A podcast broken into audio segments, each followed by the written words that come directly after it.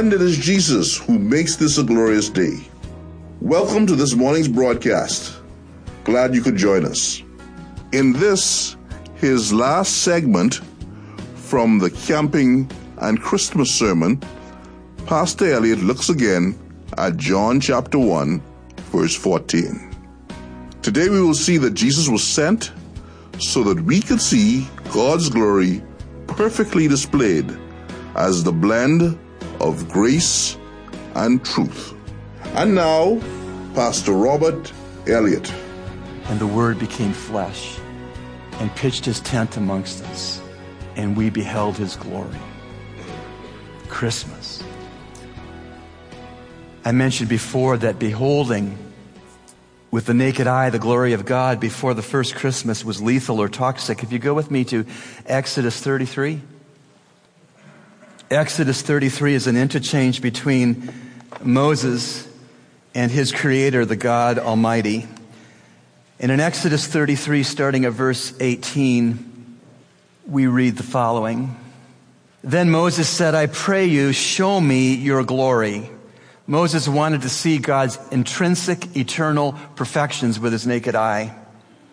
Then Moses said, I pray you to show me your glory. And he said, I myself will make all my goodness pass before you and will proclaim my name of the Lord before you.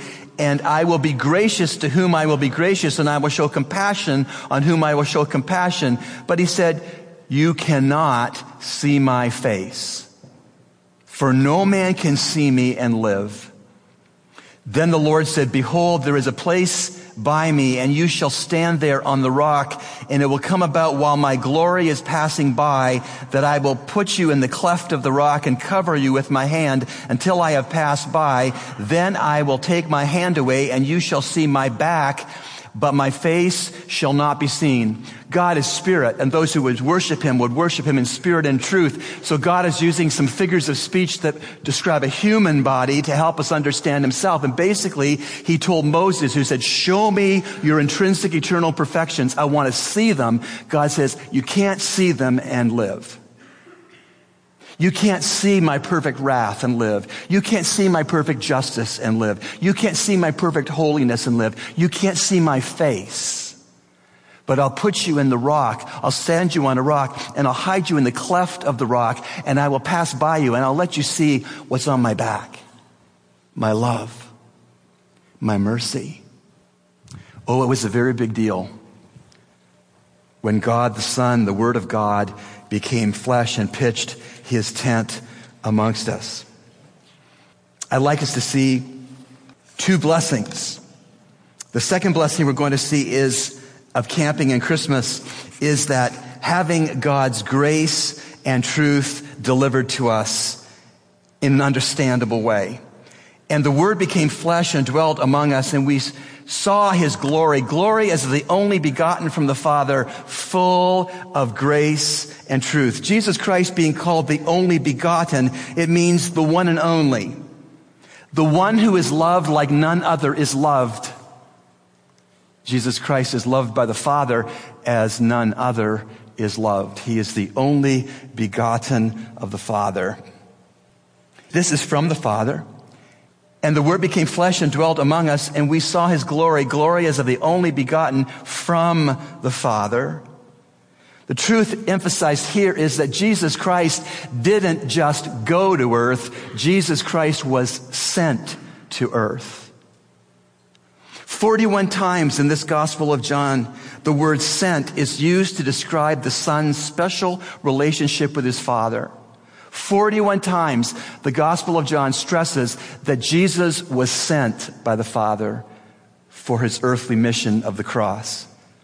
Jesus Christ brought grace and truth to earth because he was sent from his Father. Now let's talk about grace. We will be for all eternity. Let's talk about grace. Grace is unmerited favor. Grace is being given the good we do not deserve.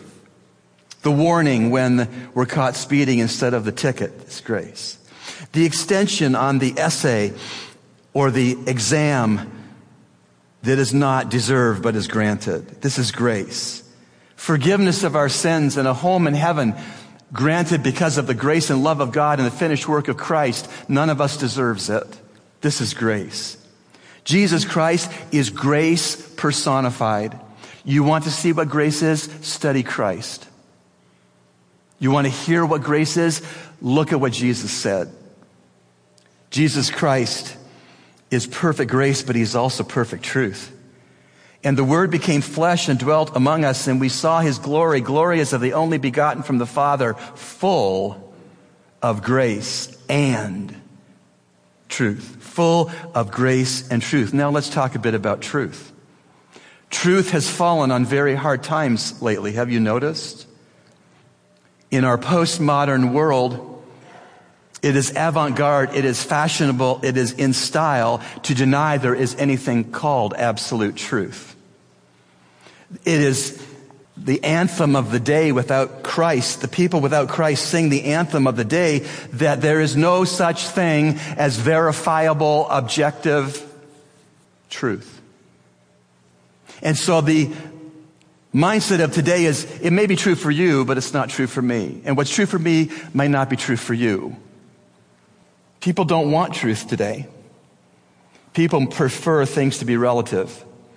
People pr- prefer the leeway, the wiggle room, to make a situation and have its own ethics constructed for the situation as they see fit. Well, I don't pay my full income taxes because they only misuse the taxes they receive. I'll phone in sick, although I'm not sick, because I don't get paid enough when I work. I'll take life in the womb because it would inconvenience me to give birth to life in the womb and it's really not a human. And so it goes. But truth that is situational, truth that is subjective, truth that is just my truth and not your truth, truth that is not shared truth is on shaky ground. And it's going to lead us down roads of error. I mean, think of what's happened in our lifetimes about objective truth, absolute truth. It's been redefined in so many times and ways. Crook, the word crook was redefined by Richard Nixon. Crazy was redefined by Mike Tyson. Sex was redefined by Bill Clinton. Tolerance has been redefined by the gay rights lobby. And we could go on and on. Pontius Pilate struggled with absolute and objective truth as well. When he asked Jesus, what is truth? before he did the most cowardly and dastardly thing of sentencing to death a man that he knew was innocent. And so please hear me. Truth is in fact absolute. It is in fact objective. It is in fact verifiable. It is in fact consistent correctness. If you and I were to jump out of an airplane without a parachute, we both die, regardless if you think gravity is real or you don't. Truth is absolute. Two plus two equals four, whether you're a Buddhist in Japan or an animist in a jungle. At a molecular level, water is H2O, whether you know it or whether you don't. Whether you believe it or whether you don't. A lie is a lie, whether you're speaking as a psychotic or as a Pulitzer Prize winning author. Look up truth in a dictionary, and what ought to be there is a picture of the Lord Jesus Christ beside truth because he is perfect truth. He said in John 14, verse 6, I am the way, the truth, and the life. No one comes to the Father except through me. Now, verse 14 attributes the lovely combination of grace and truth to Jesus Christ. And the Word became flesh and dwelt among us, and we saw His glory, glory as of the only begotten from the Father, full of grace and truth. Jesus Christ was full of grace and truth. Jesus Christ still is full of grace and truth. Jesus Christ always will be full of grace and truth. He is magnificent. He is grace and truth. Of course, grace without truth is permissive mush, indulgence. And on the other hand, truth without grace is demanding, cold policing. Some people call it tough love. Jesus is not one or the other in isolation. Jesus Christ is fully a blend, a perfect blend of grace and truth, understanding and expectation. Grace and truth, understanding and expectation. Jesus Christ is the perfect combination of grace and truth. He's the personification of grace welded together to truth. Consider some of his ministry on earth. The woman caught in adultery. Woman, where are they? Has no one condemned you? Then neither do I. That's grace. Now go and leave your life of sin. That's truth. Or the woman at the well. Go and call your husband and come back. That's truth. I who speak to you am he. That's grace. Or Zacchaeus, the crooked tax collector. Zacchaeus up in a tree. Zacchaeus, come down immediately. I must stay at your house. Truth. Today's salvation has come to this house. Grace. The paralytic man by the pool, the crippled man who was lowered down through the roof. Son, your sins are forgiven. Grace. I tell you, get up, take up your mat, and go home. Truth. Jesus Christ is the perfect blend of grace and truth. Have Him and you have both. Lack Him and you lack both. Jesus Christ, grace and truth. Grace without truth, example would be the Baha'is. Truth without grace would be the Seventh day Adventists. Both are imbalanced. The Lord Jesus was never imbalanced. He was and He is and He ever shall be grace and truth in perfection. Heaven's grace and heaven's truth have kissed, and they have been delivered to us in the personal ministry and teaching of the Lord Jesus Christ. I have a Christmas devotional I'd like to share with you. It's called An Unsolvable Riddle. It's written by Dr. J. Dwight Pentecost who was the distinguished professor emeritus of Bible exposition at Dallas Theological Seminary.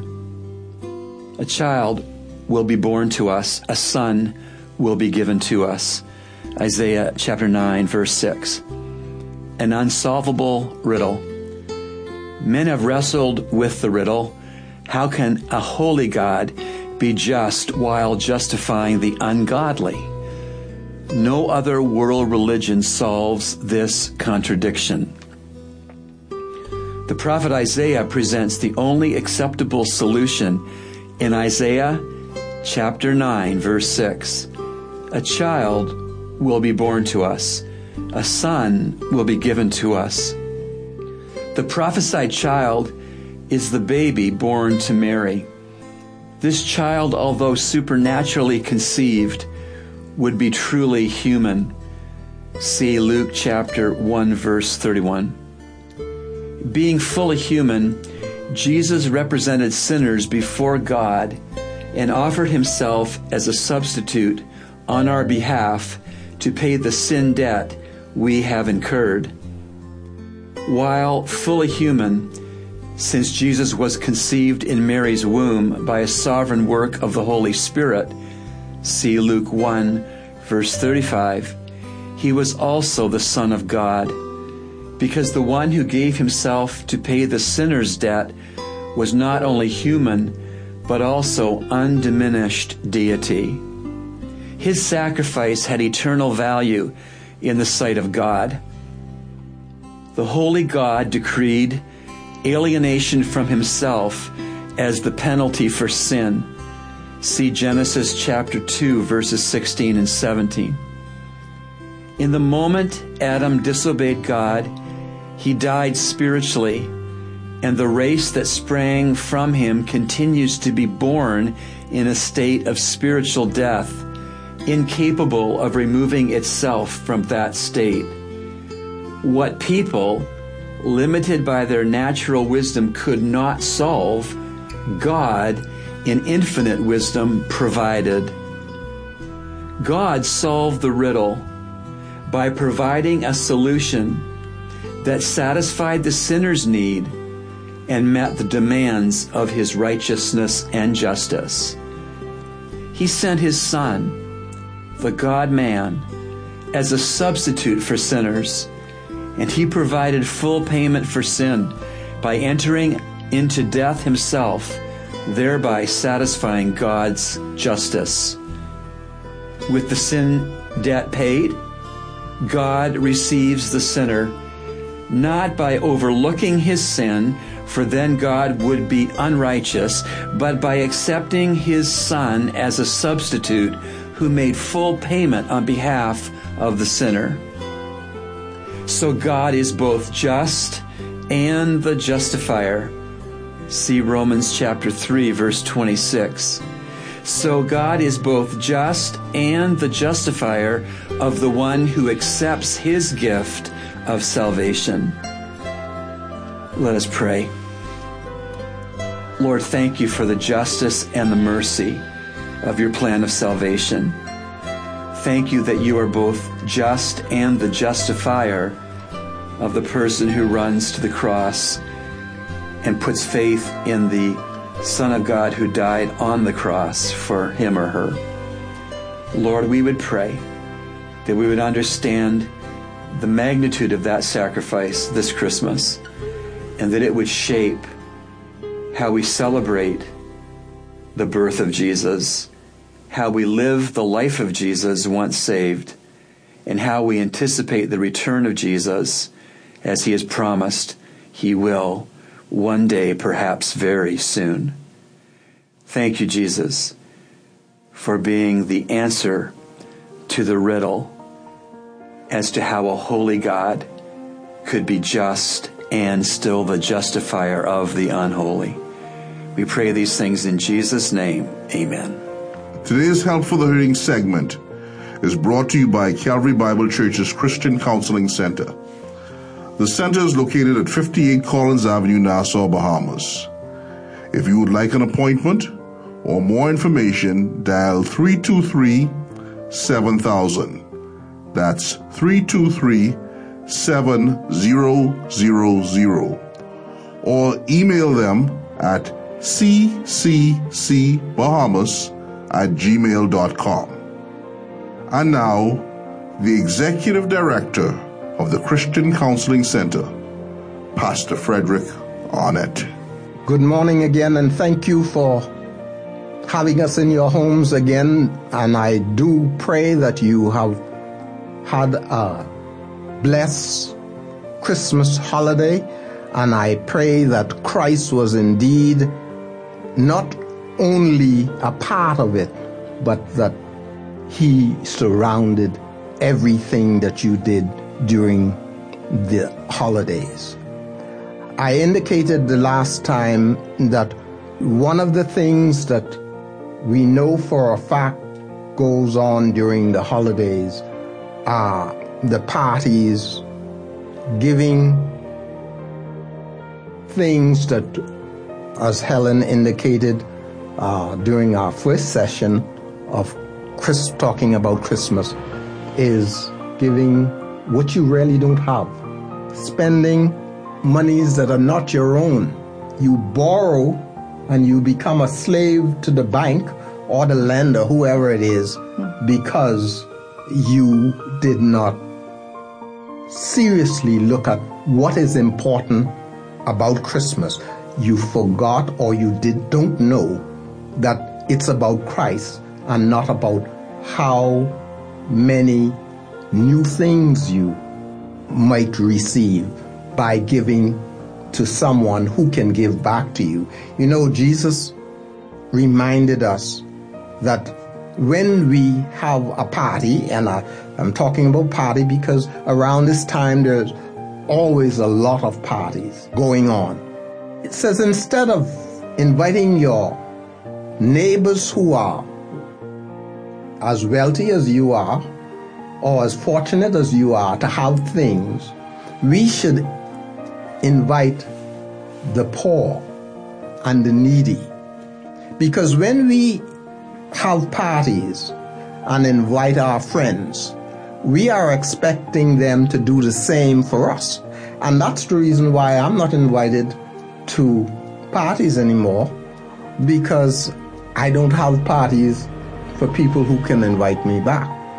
If I have anything, it's for the needy, those who cannot invite me back. Because this is what the heathen does. They give in order to receive. But we are blessed when we give to the poor. Now, I don't want to be misunderstood. I know that there are scores of businesses and, and people who give to places like Operation Inasmuch, the Salvation Army, and places like that, and I applaud them for that. That's good. That's what it should be about. It should be giving to those people who cannot give back to you so that you may receive the blessings that God has in store for you. But when you give to those who you give them a gift of, say, $200 and you're hoping that you get a gift of $500 back from them, then according to God's word, you would have received your blessings. But we, as believers in Christ, should be looking for our blessings from God Himself. We want to hear Him say, Well done. I think what I want to look at too is the stress of all of this uh, running around. Um, I think what would be good if you can have a plan A and a plan B, and maybe on plan A, look at your calendar and see if some of the parties or the getting together you can eliminate uh, and go to what is really, really important rather than stressing yourself and running all around trying to keep up with every invitation and be frustrated at the end of the day. And then respect your budget. Make sure before you hit the malls, you know, you only can afford, stay within your budget. And then plan B, put your most significant relationships first. Don't put Christ as the spare tie or the, in the medicine box when you need to Tylenol or to get out. You know, some of us just see God as the last resort. Mm-hmm. When I am stressed, uh, January, then I'll pick up God somewhere. And we're too busy right now because we have to keep up with all the cantatas and all that. And are we really worshiping? So let's be careful that the significant part of our relationship, worshiping God, honoring God, loving and appreciating Him for who He is, and He is the center of this time of the year, let's make sure we have him where he should be. And then our spouses. You know, don't get too busy at the, your job that you don't come home or with the church committees that your family don't see you or your wife or your husband. And you, when you come home, you're very angry or cranky and they can't approach you. Don't neglect the little children either or the adult children or whatever you have in your family circle. Because when Christmas is over and their feelings are wounded and hurt, it's going to be hard to make it up to them. We can agree on this, I am sure, that Christmas is very quiet for places like the Christian Counseling Center, simply because we become so busy that we don't think about our real concerns until the bills start coming in. And I said this before in January. Now, at the end of January, we start seeing people coming in. Number one, one of the complaints that we we hear over and over is one I would say, hey, my significant other, we break up this holiday. And that is the time that is very stressful because they remember if it happened last Christmas, this year, if they didn't have someone else who was very special or took the place of that individual, they are very stressed. And even then, they can go back and start looking at situations that, you know, happen and they become stressed. So uh, Christmas is a time when we might have lost a significant other, even in death. So this can indeed be a time of stress for many because it is the time when we miss our significant others most than any other time. Again, thank you for having us and may you have a blessed holiday. A Christmas devotional for you entitled Yes, Lord by Dr. Joy Baker, adjunct professor of Christian education at Dallas Theological Seminary. And Mary said, Behold, the bondslave of the Lord, may it be done to me according to your word. Luke chapter 1, verse 38. Nine months before our Savior's birth, an angel appeared to a young Jewish girl, Mary, whom Scripture describes as a virgin engaged to a man named Joseph. Prior to that angelic visit, Mary must have felt great excitement as she anticipated her marriage. But suddenly her dreams came crashing down around her as the angel declares that she has found favor with God and is chosen to be the mother of the promised Messiah, Jesus. Mary knows immediately that this news, though wonderful in many ways, will also bring her great humiliation and suffering as people will criticize and judge her for being pregnant and unmarried. What will she do as the angel explains that the Holy Spirit will come on her and the baby Jesus will be conceived in her womb? Will her fear cause her to reject God's plan, or will her faith lead her to accept God's will? Will she be unwilling to face the rejection of many, or courageously trust God as she embraces an unknown and difficult future? Mary presses through her fear, grabs hold of faith, and quietly says, Yes, Lord. She evidences that her commitment to God is central to her life, for she describes herself as the Lord's bond slave. God asks each of us the same question. Will you trust your life to me, no matter the cost?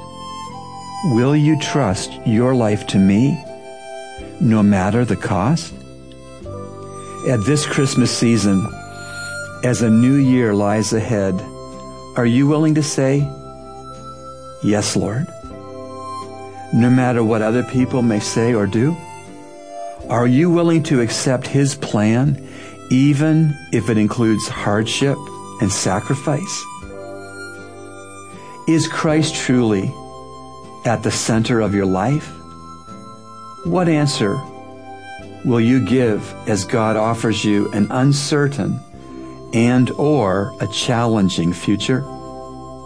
God invites you, like Mary, to be part of his great plan. We pray together. Lord, we know that fear and faith do not coexist at the same time.